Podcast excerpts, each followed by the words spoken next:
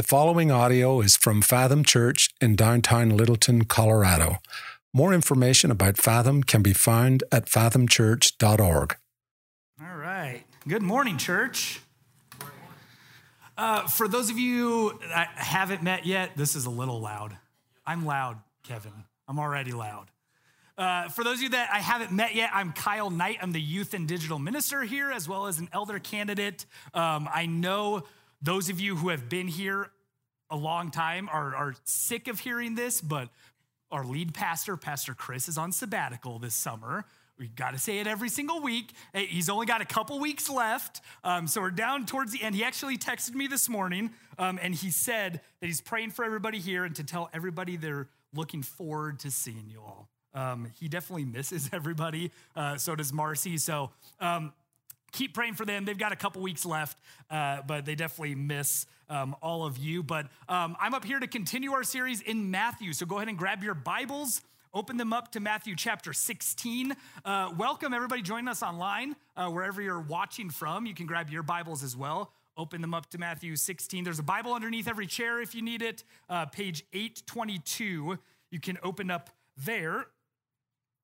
Uh, now, I, want to start this morning uh, because I am the youth pastor here, um, I get to kind of brag about our youth for a little bit. But I wanted to, I wanted to just kind of update you a little bit on something that um, our youth here did uh, a couple weeks ago. Now uh, we had a little service project where we went uh, kind of right up the street at the to the Life Center of Littleton.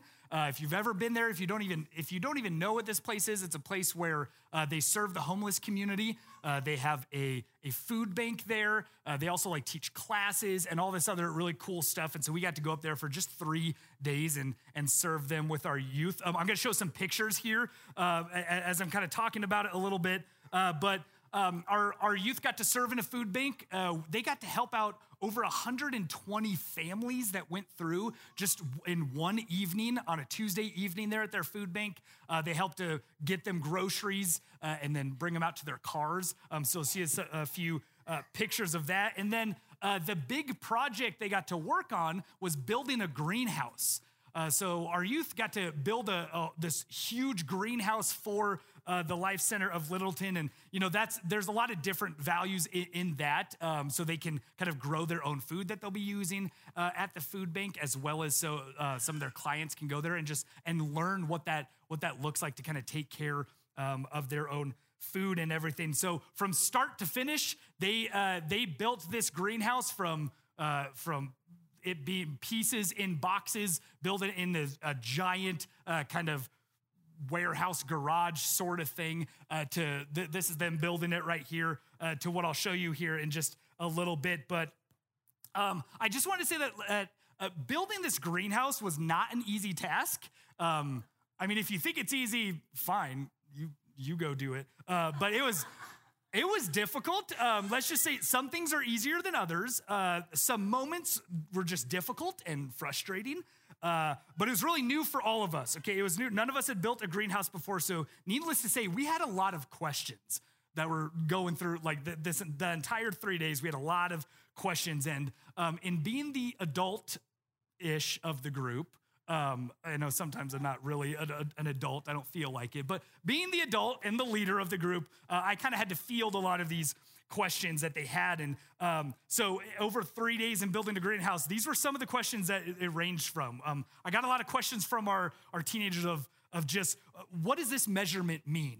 Like, like what, what do these lines mean on a, on a tape measure? Um, what's an Allen wrench?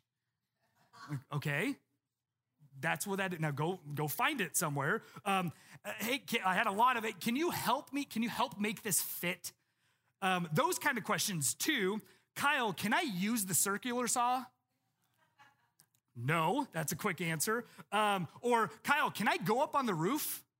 No, you can't. These were some serious, these were questions. Um, and even just as frustrating as this could be, especially starting out, starting to build this thing from, from the bottom up, we had some questions of uh, does the foundation have to be straight? Yeah.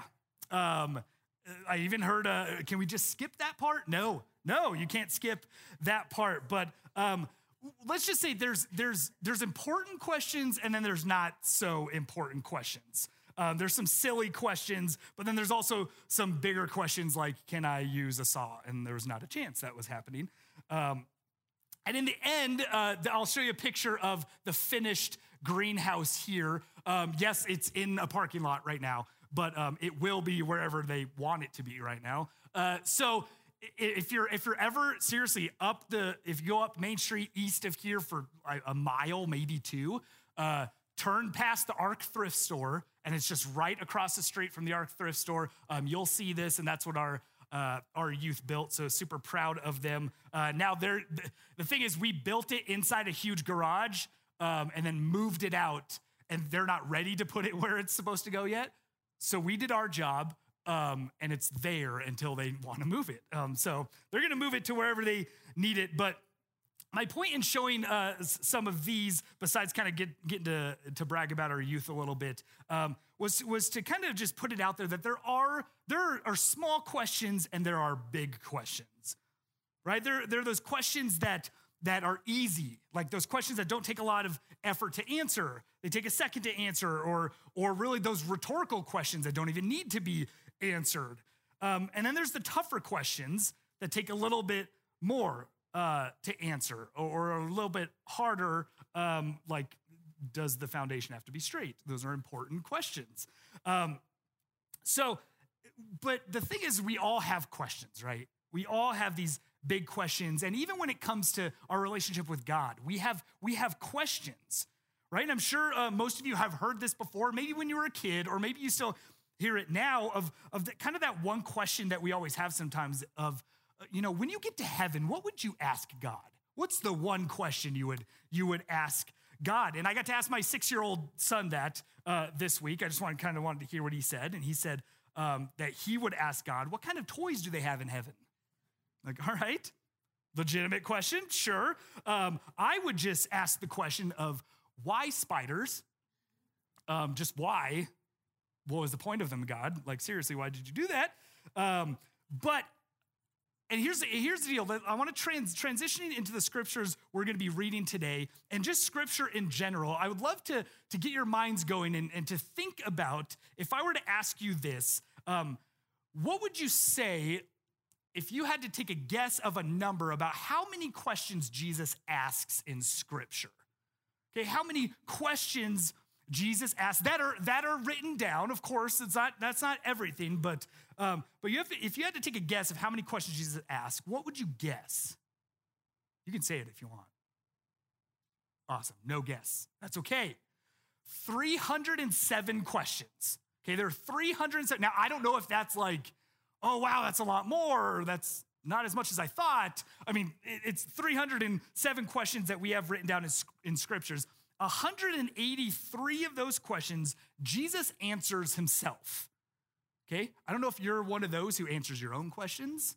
Um, that's I'm not gonna I'm not gonna share my opinion on that, but that's he answered 183 of those he answers himself, which means 124 of them Jesus expects an answer from those questions that he asks. Some big, some small. But today we're gonna be looking at two questions that Jesus asks his disciples okay, and in turn asks us as well. And one of those questions, I believe, uh, is the most important question that we will ever answer of Jesus.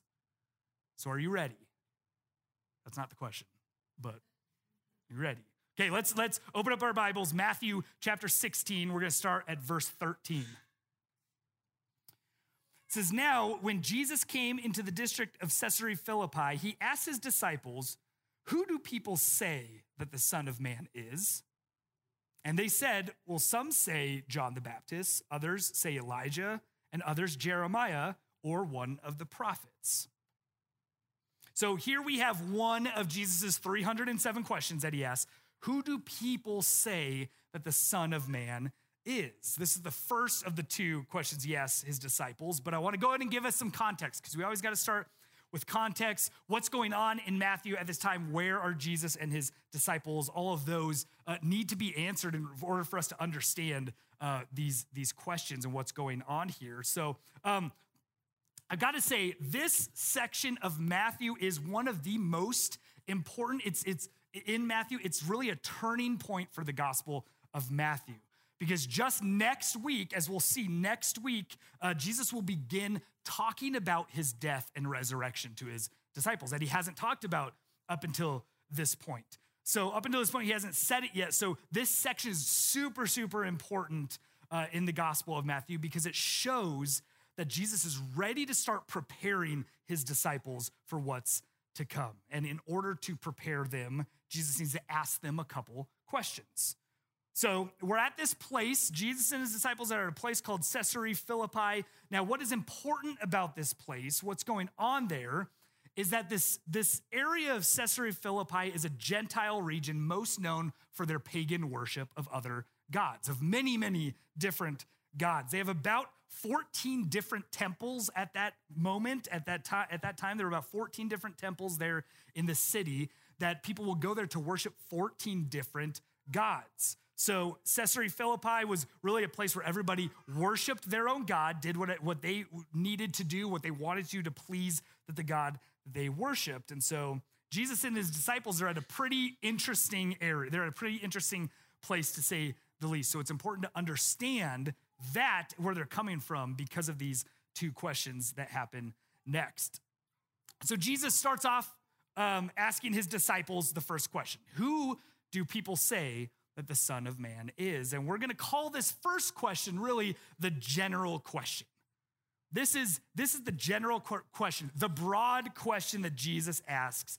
This is really, it's the setup for what's next, but there's also a lot that happens in this question. So he asks his disciples, Who do people say the Son of Man is? And they answer, Some say John the Baptist, others say Elijah, and others Jeremiah or one of the prophets. And so Jesus' first question, asking, Who does everyone say that the Son of Man is? Of course, what he's really asking is, Who, who does everyone say that I am? Like, like, what is the talk around town about me? What are people saying about me? And now he calls himself the Son of Man. And this is important because this is a title recognized by Rabbi as the title given to the Messiah. The, the term he uses here is given to this Messiah. And we see this in the Old Testament, okay? In the Old Testament book of Daniel, uh, chapter 7. I'll put this up on the screen so you can see it. It says this in verse 13 I saw in the night visions, and behold, with the clouds of heaven there came one like the Son of Man and he came to the Ancient of Days and was presented before him. Ancient of Days here meaning God in, in heaven. And so that same term, Son of Man, is used here. So everyone would have known Son of Man. That title meant Son of God, Messiah. They were taught these in, in the scriptures. So, in a weird way, Jesus is asking this question of who do people say that I, the Son of Man, is? In a, in a weird way, he's asking this because he's kind of it's weird because he's kind of giving the answer in the question, right? He's kind of saying, Who do people say that I, the Messiah, the Son of Man, is? And we'll see here, he's really looking for that specific answer of who people say that he is, the answer to that question. So he's kind of giving us this answer. This is, the, this, is this is what he wants to hear. Um, let me ask you this question uh, Where are my good test takers at? Good test takers. Yes. Way to get awesome. I mean, I'm not. Uh, we'll just put that out there. Not a good test taker. Um, that's okay. Do you know what tests I'm really good at taking? Are the open book tests or the open note tests, whatever you call them, open note, open book. Um, anyone else? Yeah, I love those tests. Uh, you know, back back in my day, uh, usually it was uh, whatever you can fit on one page. So it's kind of like, hey, we're going to give you a teacher. The professor was like, we'll give you a little time. Whatever you can fit on one piece of paper, you can use. And believe me, I was writing as small as I possibly could to fit everything on that one piece of paper uh, because then you would have you would have the answers right in front of you right this is like the open book thing or the online classes we've got now where it's like you can go ahead and use your book it's like all right i've got the textbook in front of me i'm sure teachers love that nowadays uh, but that's, it's really what Jesus is kind of proposing to his disciples in this first question. He's kind of giving them the answer there, almost sort of a, a lead in. Who does the world say out there that the Son of Man is? Like, what, what are you hearing about me? What's the popular consensus about who I am? Like, who are the who are the common people of this area saying I, who I am? Remember, Caesarea Philippi. This is a Gentile, non-believing country, and so he's saying, like, who who does the world say that I am? Like, what are they saying about me? And this was, was his disciples' answer. Some say John the Baptist, others say Elijah, and others Jeremiah or one of the prophets. So you see in that answer, we don't see Son of Man. Like we don't we don't see that answer in there. And I'm not blaming the disciples because they're just reiterating what they've been heard. But um, because Son of Man isn't in there, let's go through some of these answers of who some people are saying that they believe Jesus is. Okay, so we can better understand this. John the Baptist. The first one they say is, well, we've heard that people are saying you're John the Baptist. Why? Why would some people say John the Baptist? Well, we know that like Jesus and John the Baptist were cousins. So, in a weird way, I've read like, hey, maybe they did have some physical resemblance to each other, that maybe they kind of looked like each other. So, people thought Jesus was John the Baptist. But wait, isn't John the Baptist dead at this point? Yes, we, we've covered that in Matthew this summer and last summer. It's like he is in, in Matthew chapter 14, he was beheaded by Herod. So, it, it, what's, what's crazy was a bit of a rumor around Herod that he thought um, Jesus was John the Baptist raised from the dead, right?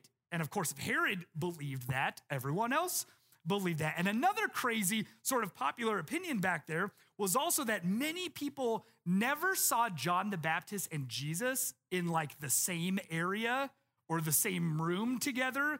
And so they just, some actually kind of believed they were the same person because they never really, oh, we never saw them in the same room together at the same time. I mean, that would be like believing I was Captain America. Um, which, hey, don't let you have, have you seen me in the same room as him? No? Exactly. Exactly. It, it, it's true. It's, it's a good, yeah, it, it, it works out. Um, but these are some of the reasons that people actually believed that Jesus was John the Baptist, a few weird ones. But next it says Elijah, okay? Elijah. Now, why him? So in the Old Testament, there's some scripture in the Old Testament, like in the book of Malachi, which is the last book in the Old Testament, chapter 4, verse 5. I'll read this for you. It prophesied, Behold, I will send you Elijah the prophet before the great and awesome day of the Lord comes. And so Elijah was known as what they called the, a messianic front runner. Okay, not, not the Messiah, but a messianic frontrunner means somebody that comes before the Messiah to sort of pave the way for the Messiah. And if you've been here as we've been studying the Gospel of Matthew, like we know we've we've read a lot about someone who paved the way for the Messiah, and that was John the Baptist, right? We like we know that. And the next one it says there's Jeremiah, okay? There's Jeremiah. Why did people believe Jesus was Jeremiah? Well, Jeremiah was a prophet. Okay, and a little kind of fun fact about Jeremiah is that he was known as, and he was called the weeping prophet because um, he because he was seen having compassion for Israel um, and weeping over Israel in the book of Lamentations. Uh, so some people believed that Jesus was Jeremiah because of Jesus's compassion for Israel and, and the people of God. Um, crazy. I know they believed some of this, but um, and lastly, when when Jesus asks his, their, his disciples this, like, who do people say the Son of Man is? The last one is just, or one of the prophets, right? A, a very vague answer. Um, maybe Jesus is just one of the many prophets, and a prophet being someone who, yes, for one, they could see into the future or talk about the future of what's going to happen, but also someone who is used by God to communicate God's word to his people. And so, in a sense, was Jesus a prophet? Yeah. Like Jesus, Jesus knew the future. Um, and, and, and everything Jesus said and, and taught that was in, in scripture really came from God, his, his Father in heaven. So, sure, some of that is correct. Some of these things could kind of be pieced together, but, but it wasn't, but he was so much more than all of those things. And so, this was still not the answer that Jesus was really looking for. And there was a lot of confusion about who Jesus was out there in the world. Everyone had their own opinions about who Jesus was. And really, people were generally kind of divided on who Jesus was. Um, and all of the people that the disciples gave, uh, who who believed that Jesus, like all these opinions stuff, none of them said Son of Man or Messiah or Son of the Living God. That we'll see here in just a second. And I want to say this: like, here's the thing, church, is that nothing has really changed, and it's it's still sort of the same today. Like, the world is so divided on who Jesus is. Right? And you probably you probably know this already but if you if you took a poll with like some of your your coworkers or your friends or your neighbors or even your family uh, of you might of like who do you who do they think jesus is you're probably going to get a wide spectrum of answers on what they would say about jesus like if you went on main street right out here um, right after right after service and you asked people who would you say jesus is i'm sure you'd get a bunch of different answers right like I'm sure you've heard a lot of these, but a lot of these are, oh, oh, Jesus was just a good guy. Oh, Jesus, he, he was he was he was a teacher. He was a wise teacher. Jesus was just a prophet. Or this one, Jesus, he was a Jesus was a humanitarian. He was just concerned for others. Well, Jesus, he was just a historical figure, nothing else. And especially, well, Jesus helped people. He was a nice guy, but he was just a person. He was definitely not the Son of God. Like, there's no connection there. He was just a human, he wasn't God. The world has so many different opinions on who Jesus is. And honestly, it's crazy to think about. I don't know about you, but like, what happens when you bring up Jesus today? When you just bring up the name of Jesus with coworkers or friends or in a group or neighbors or something, like things can get awkward right? Things can get really awkward. Like people aren't just divided on who they think Jesus is. Like Jesus' name can divide a room pretty quick if you say it. And, and what's crazy is, I mean, people are generally pretty comfortable talking religious talk. Like they'll talk about religion. Um, everyone's cool if you start talking about spirit being, being spiritual. Like everyone's spiritual these days, right? But Jesus, you bring up Jesus' name, things get weird. Why? Because everybody has their own opinion on him. And it's all because of who Jesus claimed himself to be and how that clashes with what the world, what the world's opinion of him is. And I'm gonna, I'm gonna put a couple verses um, up on the screen for you um, of this, what Jesus claimed himself to be. In John 14, 6, Jesus says, I am the way, the truth, and the life. No one comes to the Father except through me. Like that, that just doesn't jive well with people these days, right? That's not just saying he, I'm just a good guy. I'm just a teacher. John 10 30, he says, I and the Father are one. And so what Jesus said about himself really goes against the viewpoint of the world and what they have on him. Like Jesus, he kind of bugs people. He rubs people the wrong ways. He makes things awkward. Um, he didn't just claim to be a good person or a wise teacher or a prophet or, or, or a magician or a human being. And so we have to ask ourselves why is this important? Like, why is this first question that Jesus asks his disciples important? Well, because if we have not confessed with our mouths that who Jesus says he is and not who the world says he is, then we're just kind of like the world. We've got our own opinion about him, our own viewpoint of him. And there's so many different opinions on this. And listen, like if we're honest with ourselves, sometimes we are more open to others' opinions and thoughts on who they believe Jesus is than what we know to be true. Right? Than what, what we know that Jesus said about himself, himself. Like we're so easily swayed uh, to, to join in on the opinions of what other people say about Jesus. It's, it's the world we live in and we can go either with the opinions of others, what the world says about Jesus, or we can listen to what the next question is that Jesus asks and the way his disciples answered that. And when it comes down to this next question, I truly believe the answer to this next question will be the most important answer that you can give to this question. And if we get this one wrong, we just kind of get the whole thing wrong. So let's let's read verse 15 and 16. So after he's asked, but who do people say that I am? And he gets that response. Jesus then said to them, But who do you say that I am? And Simon Peter replied, You are the Christ, the Son of the living God. So, that first question, if that first question, who do people say that I am, was the general question, I'm going to call this one, this is the personal question. But who do you say that I am?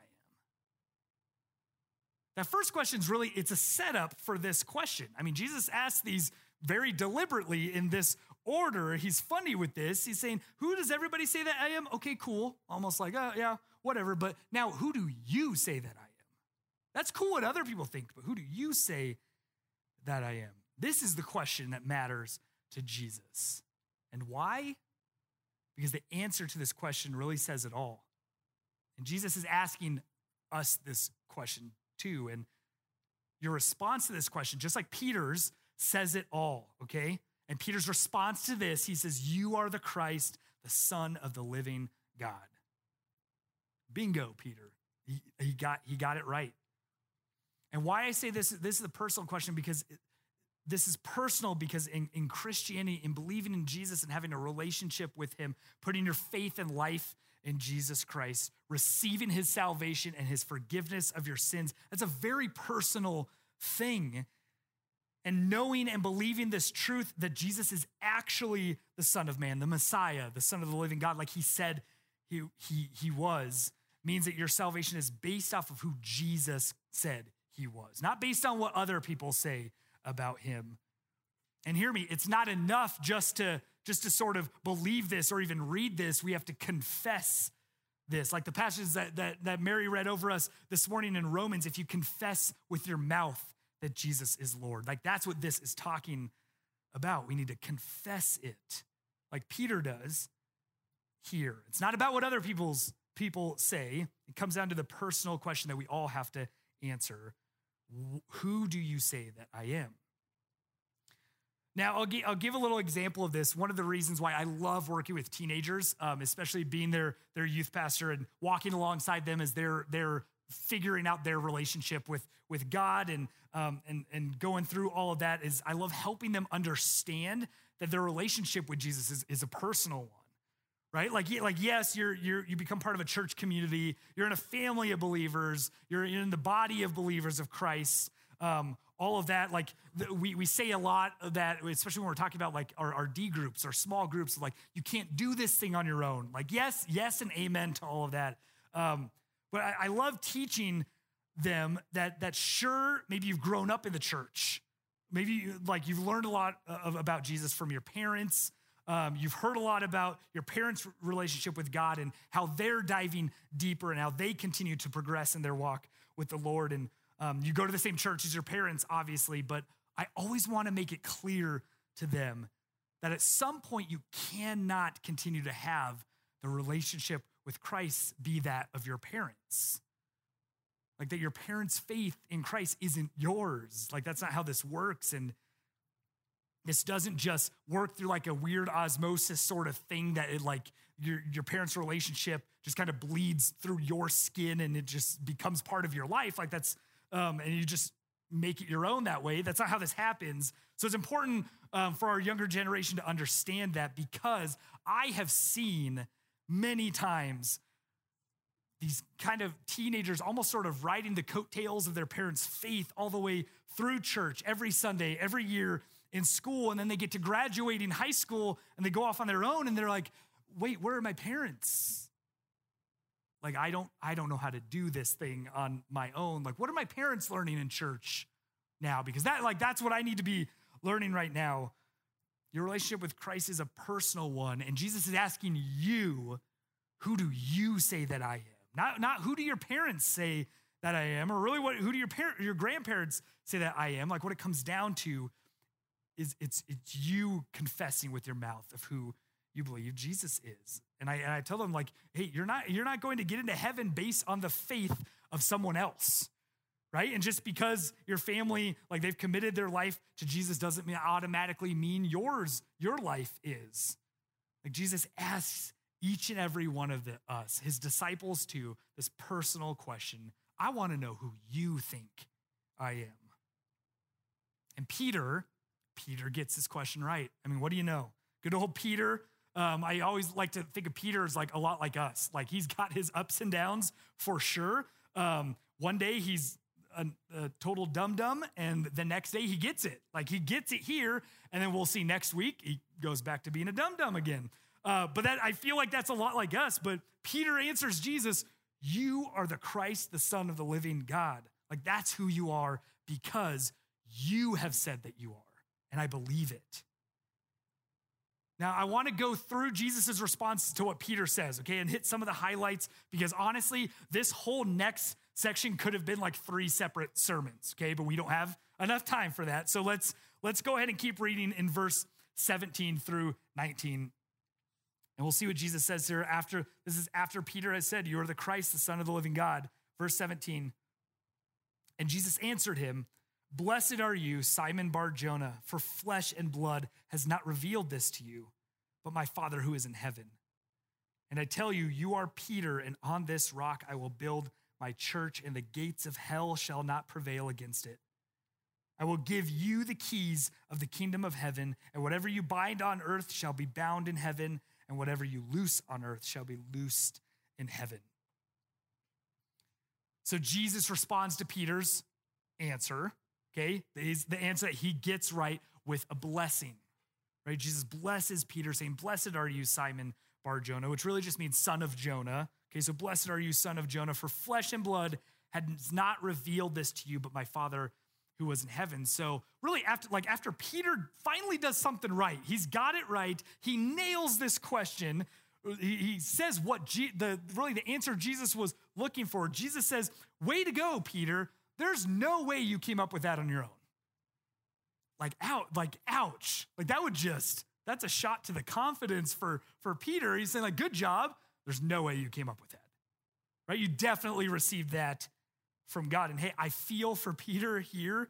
He, he nails this answer, but Jesus kind of just says, that didn't come from you, though. But great answer to that. But it's true.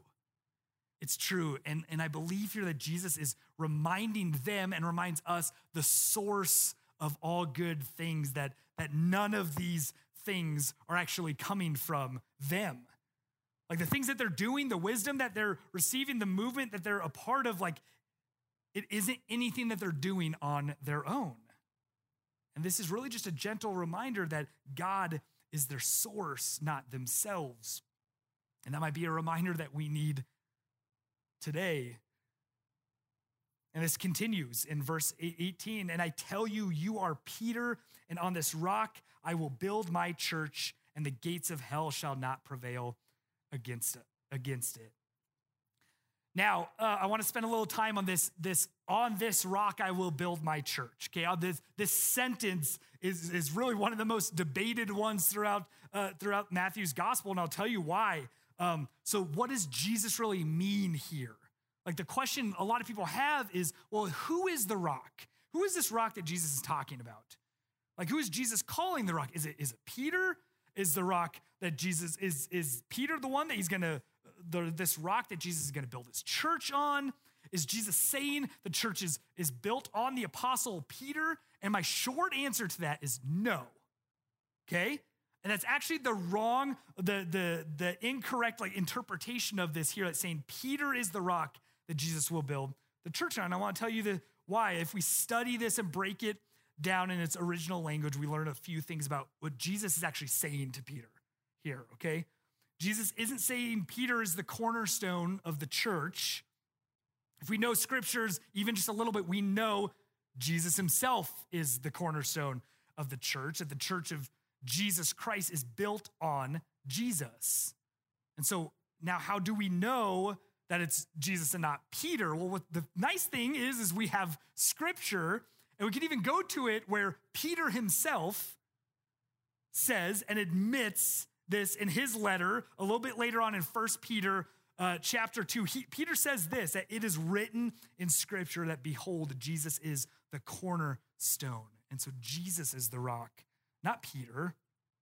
What's also pretty cool and interesting about this is, the fact that if you know a little bit about Peter, what his name originally means in Greek, it me, Petros means rock or small stone. So really here, Jesus might just be calling him by his, his name, but Peter's Peter's name meaning small stone is also pretty cool because it kind of just means he's one of many small stones that Jesus, the rock, the firm foundation, is building his church on. So Peter, along with his other the, the other apostles, are, are these small stones, these pieces of the foundation that Jesus, the cornerstone, the rock, Jesus, really the mountain of this church will be built on. And even Paul makes this clear. Okay, Paul, one of the other apostles, he makes clear uh, the role uh, of the apostles and Jesus himself um, in building the church. And he writes this in, in Ephesians. I'm going to read this to you. And what's awesome is we'll be studying Ephesians this fall here at Fathom Church. So join us with that. But in Ephesians chapter 2, Paul says this. In verse 19, he says, But you are fellow citizens with the saints and members of the household of God, built on the foundation of the apostles and prophets, Christ Jesus himself being the cornerstone, on whom the whole structure, being joined together, grows into a holy temple in the Lord.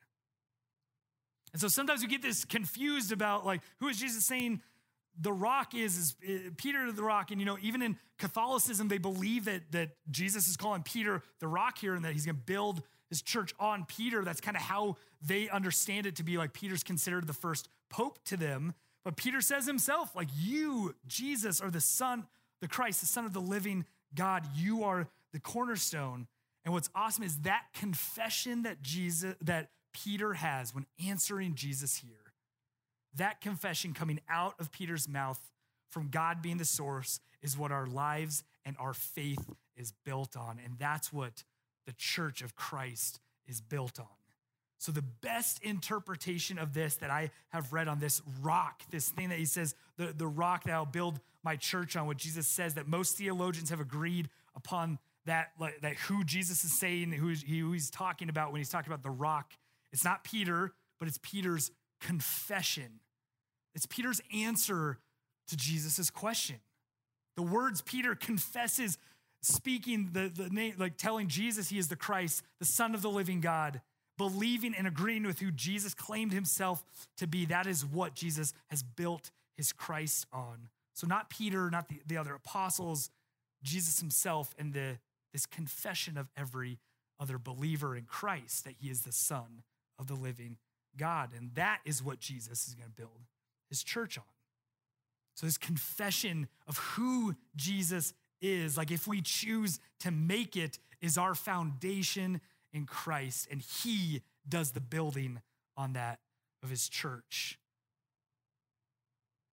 And really, guess what? Like, uh, like upon that confessing of Jesus and being the Son of the living God and being a part of Christ's church, it says, the gates of hell shall not prevail against it. And what's really cool about this is this isn't necessarily translated as the physical gates of hell. Hell here is, is translated as death. So, so it's really what Jesus is saying here. Hey, when you confess with your mouth and believe in your heart who I say that I am, I will build my church on that, and death won't stand a chance against it. Jesus is saying, I will build my church, and death will not prevail against my church. So, really, the question for us is like, what does that mean for us? Like, as, as a church, as, as Christ's church, we are given the authority over death and evil. And Fathom, think about that for just a second. Like, are, are, are we as Christ's church like living as though we truly believe that death and hell have no shot against us? Like, are we truly living that out? I mean, I'll answer that question for us. I don't think so. I, I, really don't think so. I think sometimes we believe we are, but I don't think we as Fathom, and really even the church in the world is living knowing that death has no shot against us. Like I feel like we've gotten maybe a little comfortable, or even gotten a little scared, or, or gotten content where we're at. We're just kind of okay with things. I just don't think that we believe it anymore that, that death doesn't have a shot against Christ's church because Christ has defeated death already. And so, are we living as Christ's church today, knowing that truth that death and evil cannot prevail against us? Like, what would that look like if we actually lived like that? Like, imagine what Fathom Church would look like if we went into this world knowing that death had no shot against us because Christ, our, our foundation, our rock, our cornerstone, has already defeated us, death and promised us that his church will stand up to evil and hell and death every single time. Like imagine that. Like imagine the, the loss that we could, could reach if we knew that death couldn't stop us. Imagine the love and, and the forgiveness that we could share with others in the world if we believed that death could not stop us.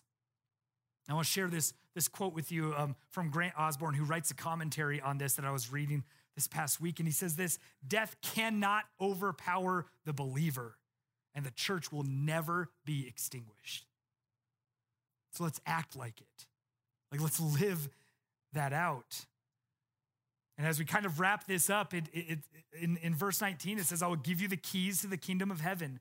And whatever you bind on earth shall be bound in heaven. Whatever you loose on earth shall be loosed in heaven. Jesus is giving them the keys to, the, to his kingdom. Only the most trusted get the keys to the entire kingdom, right? To open and close every single door, like keys open everything. And here, the keys to the kingdom of heaven, Jesus talking about, is the gospel. It's the message of God's love for his people poured out in the example of Jesus.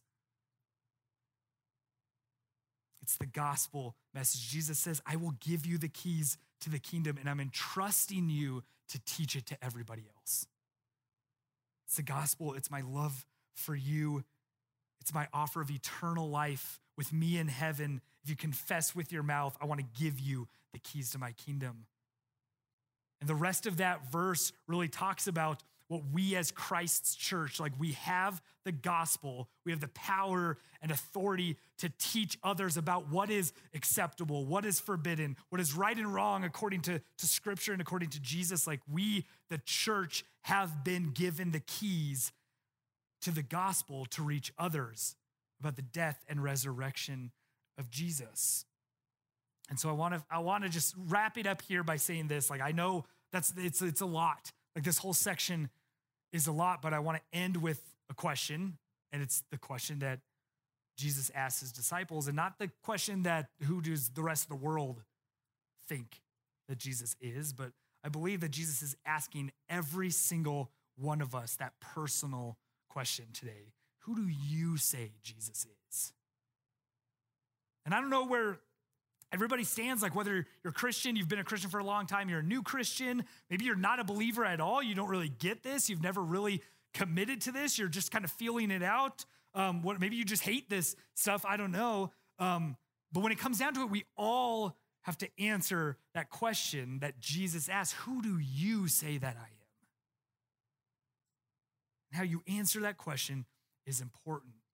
Have you confessed that with your mouth personally? Do you know Jesus for who he claimed himself to be? Or are you still kind of believing what the, the opinions of the rest of the world says about him?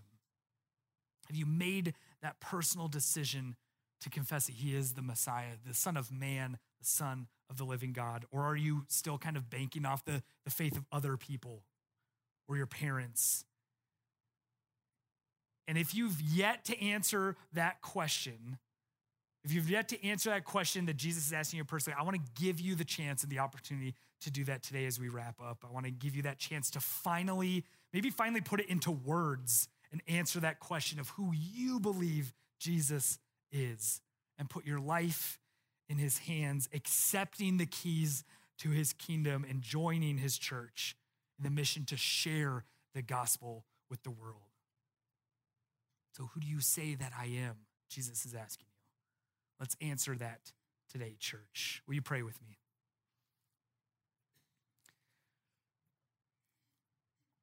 God, we just thank you so much for your words written down for us, Jesus.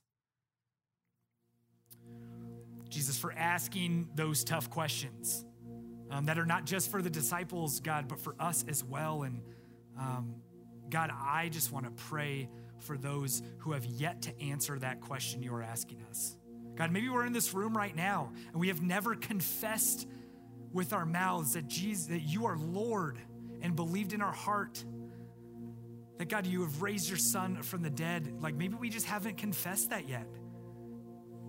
Maybe we've just been kind of going off of our, our parents' faith for, um, for our lives or the, the faith of others, and we just kind of uh, assume that we are that we are followers of you, God. But but God, you are asking each and every one of us this personal question of who do you say that Jesus is? And I pray that that if we need to answer that question today, we we answer it, God. And I pray that if we're, we're still kind of thinking and going with the opinions of this world of what they say, who they say that you are, God, that I pray that we look deep down and just answer that question for us personally.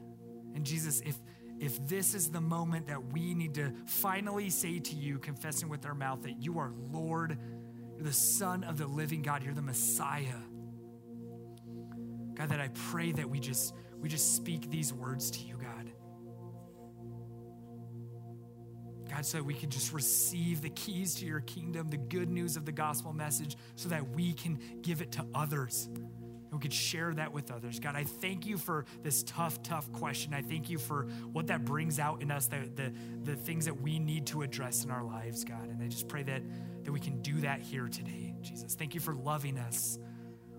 Thank you for asking this question of us, God, and giving us the keys to your kingdom with eternal life in you and that promise with you. Jesus, we thank you so much for this message over this time together. And we pray these things in your name. Amen.